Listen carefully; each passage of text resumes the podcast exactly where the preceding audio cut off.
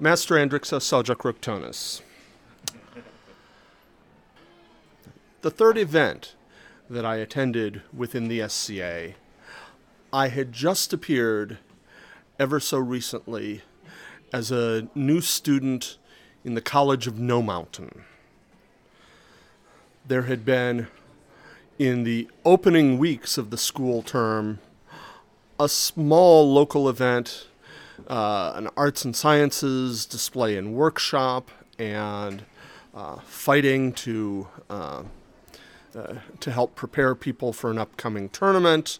And everyone's attention was fixed upon a weekend two or three weeks in the future. Uh, I was new to these lands and these customs and knew not of the politics and did not understand what the big fuss was, but, but I was told by a few people Lord Lars and Milord Schaden and Milady Diakva that that I should probably try and attend this event a couple of weeks later. So, with many of the others in our group, we gathered in a great caravan and traveled down southward and westward into untracked territories that I had never seen before, beyond, indeed, our supposed journey's end point in Forgotten Sea, but in fact, all the way into the lands called at the time Istrad Stradale, which I am led to understand is Welsh for Valley of the Statistics. Um, it is now known uh, by the much simpler English name of Carlsby. But therein, uh, Lord Lars's parents did dwell, and uh, he provided space for all of us to sleep uh, on simple pallets and on the floor. And the morning dawned far too early for such a long trip that we had taken the night before from No Mountain.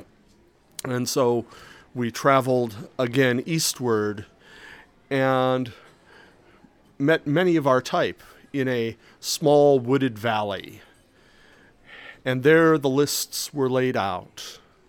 And there several of my friends, uh, Lord Lars and Lord Schaden, among others, uh, did don arms and armor that they might vie for a chance to emerge victorious that day.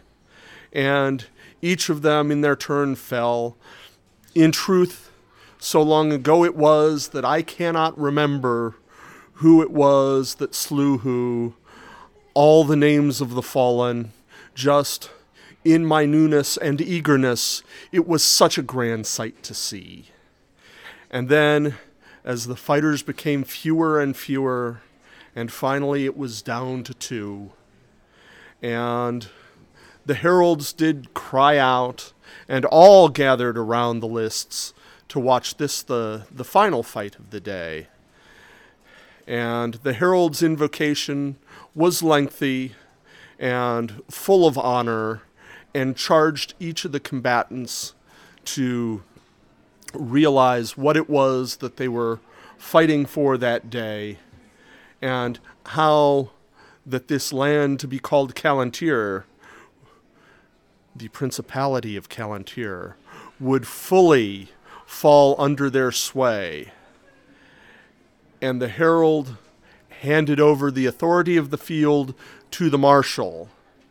And at that very moment, a wind blew up and circled, it seemed, all the way through that valley, blowing all the leaves on the tree. And so, in addition to the hundred, two hundred perhaps voices of cheers from those folk of the falcon, came what seemed to my ears the cheers of 10,000.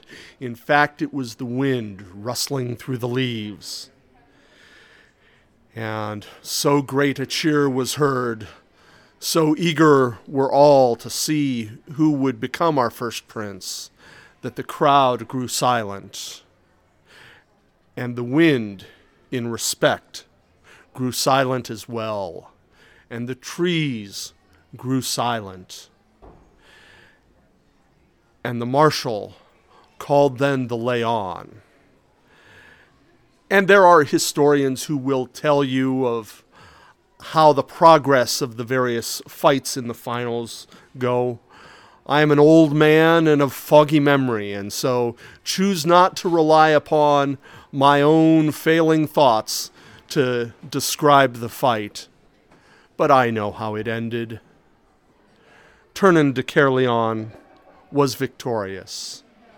And that evening in court, he was invested fully and completely as a prince, and many of, were the pieces of regalia brought forward purple robes, banners, weapons of great awesomeness, all things befitting a prince, and indeed all things befitting a principality. And so, on that, my third time within this company of travelers, this fellowship of arms and honor, was I born truly and fully of Calontir. And now, 28 and a half years later, I remember, 27 and a half years later, uh, I remember bits of that so fully, and bits of it not at all. But what I do know now, and until I draw my last breath, is I was there when Calontir became a principality, and indeed later when it became a kingdom. And I've seen it grow and prosper by the hard work of its people, by the honor of its subjects, by the wisdom of its crown, and by its love of this magic which we weave together. This is Calontir.